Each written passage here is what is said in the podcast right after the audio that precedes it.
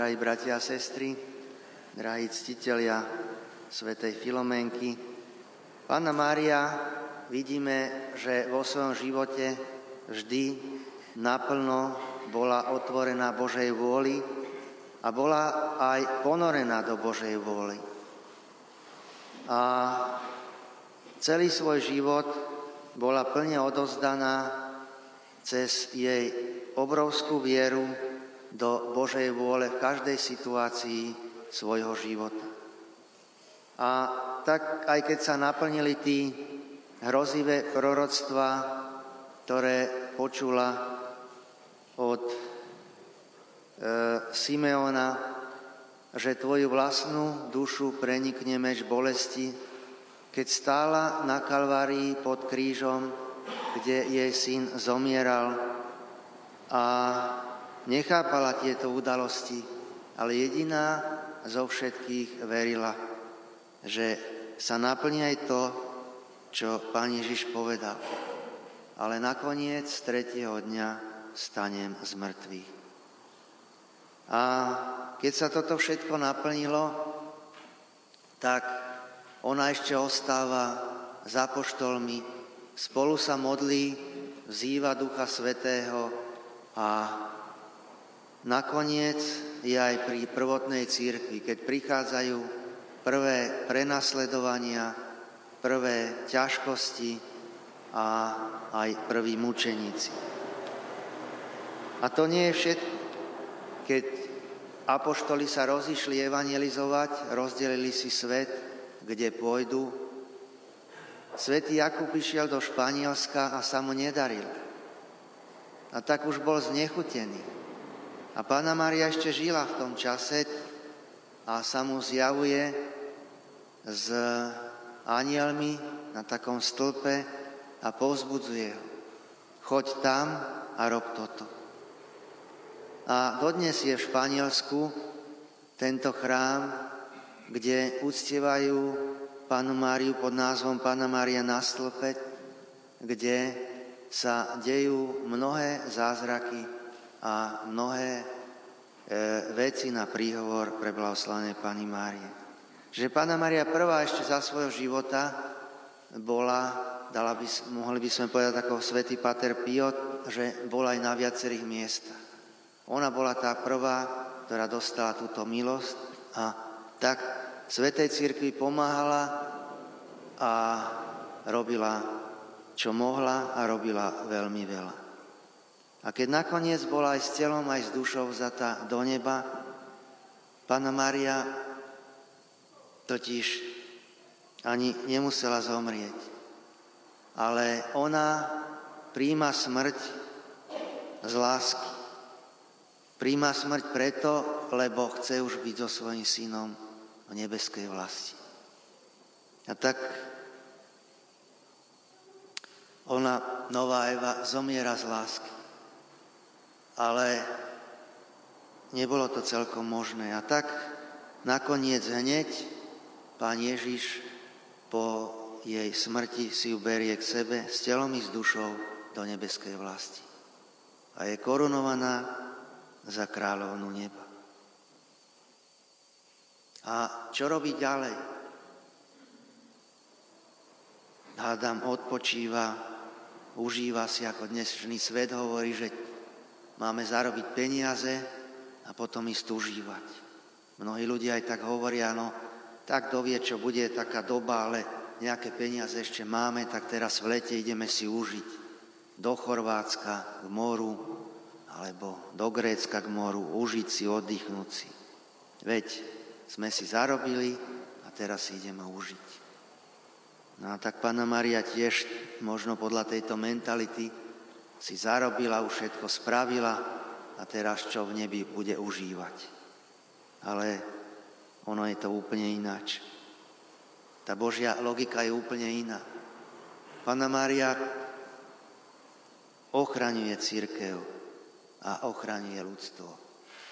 A robí všetko preto, aby v tomto boji s démonmi a s démonovými plánmi a jeho všetkými tými vecami, aby nám pomáhala zvíťaziť a ísť tou cestou spásy a byť spasenými. A tak prvé také veľké stretnutie je, kedy v Svetej Zemi dáva už ako kráľovná neba prichádza, ukazuje sa a dáva nám svetý škapuliar. A to je, to je nepredstaviteľná milosť svetý škapuliar. Pána Maria okrem iného slubuje len to, že kto bude nosiť posvetený svetý škapuliar, nebude zatratený. Kto zomrie tak, že bude mať na sebe svetý škapuliar. To je obrovská milosť. Samozrejme, že Pána Maria sa postará aj o to, aby sme žili čnostne a nakoniec aj sa na túto cestu spásy dostali. Ale to je taká nesmierna milosť, ktorá si, nevieme si to ani predstaviť, čo ľudstvo cez svätý škapuliar dostal. Potom druhá taká milosť, kedy, taká veľká, kedy Pána Maria prichádza, keď bola objavená Amerika, prichádzali tí Európania tam, ale oni síce boli kresťania, ale oni nemali záujem. Oni len dovolili tým misionárom, že evangelizovať, ale oni to kresťanstvo nežili. Oni žili tak sebecky, že aby oni sa mali dobre, aby tam mali tie územia, aby si to užívali. Ale kto by takúto vieru prijal? Tak samozrejme, že indiáni to málo príjmali.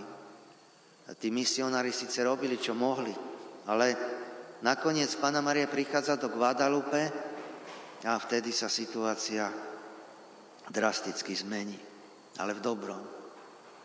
E, je toľko krstov indiánov, že jednoducho fyzicky nestihali tí kňazi e, fyzicky toľko ľudí pokrstiť denne. Nestihali, to boli milióny. Tisíce, tisíca.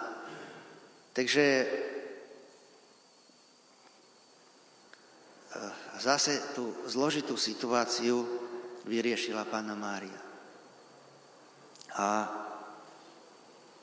ona je tá, ktorá pomohla evangelizácii Ameriky. A potom je tretie obdobie, kedy Leo 13. pápež vidí, že zhruba pred 200 rokmi že pri jednej svete omši, že démoni úplne dostanú veľkú moc na skúšku pre celý svet a aj pre svetu círke. Vtedy zložil modlitbu svetému Michalovi, ale nevie, že ako to dopadne. A vtedy pán Ježiš posiela pánu Máriu do Fatimy a vieme, čo Fatima je, to nemusím vysvetľovať. A ona nám ukazuje tú cestu, ako z tohto všetkého výjsť. Ale vieme, že Pána Maria hovorí, aj by sme sa obetovali, modlili za hriešnikov, ale aj druhá vec je tá, že hovorí o tom zasvetení jej božskému srdcu, o prvých sobotách a všetky tie ďalšie veci. Ale ako si není to prijaté.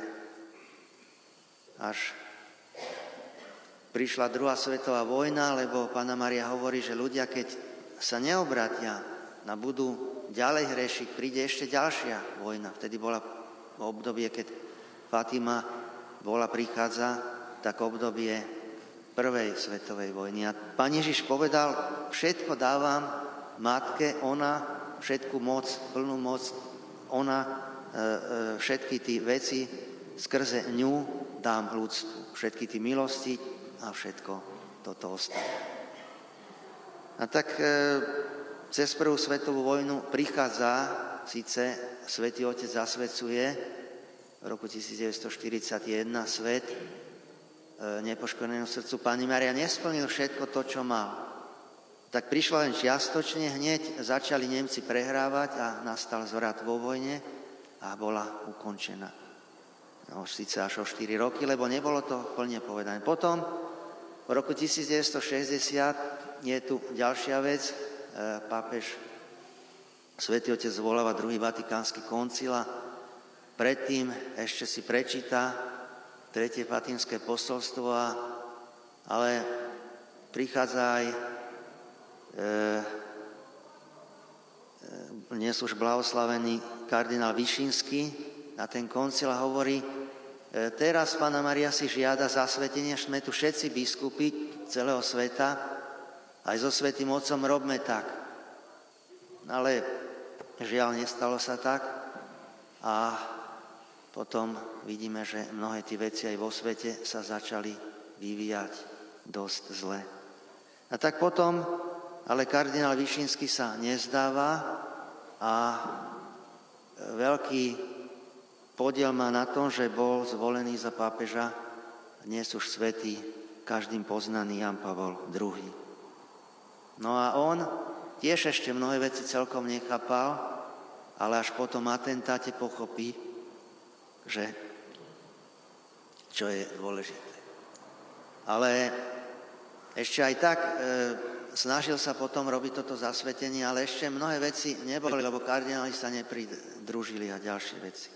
Tak potom až na druhý pokus zasvedcuje svet nepoškornému srdcu Pany Márie, ale práve vtedy sa určité veci tak vo svete vyvinuli, že mnohé veci mali byť, ale neboli, lebo e, sa nedali uskutočniť. V Rusku mali pripravené v Sovjetskom zväze atomové zbranie, ale vybuchli tam sklady a tak nemohli uskutočniť ten plán, ktorý mali.